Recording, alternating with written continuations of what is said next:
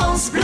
France Bleu Pays Basque. Pour plusieurs raisons. La première raison, évidemment, c'est les poumons. C'est-à-dire qu'on sait que le tabac aujourd'hui fait beaucoup de ravages dans la population féminine. C'est-à-dire qu'en fait, il y a de plus en plus de femmes qui fument tôt et qui donc ont une immaturité pulmonaire et donc 30 euh, ans après ça induit un cancer du poumon. Donc ça c'est une réalité scientifique donc il faut vraiment faire attention à ça et donc arrêter le plus tôt possible surtout qu'aujourd'hui il y a plein de moyens d'arrêter. Alors la première des choses c'est de comprendre que on peut arrêter en plusieurs fois, on n'est pas obligé d'arrêter euh, en une fois et puis c'est fini. Il faut se dire peut-être je vais arrêter déjà un mois et puis si ça marche, bah, je continue, euh, j'essaye de, de, tenir un mois. C'est valable aussi pour toutes les addictions, hein. le tabac, l'alcool. Si on arrête un mois, c'est qu'on n'est pas addict.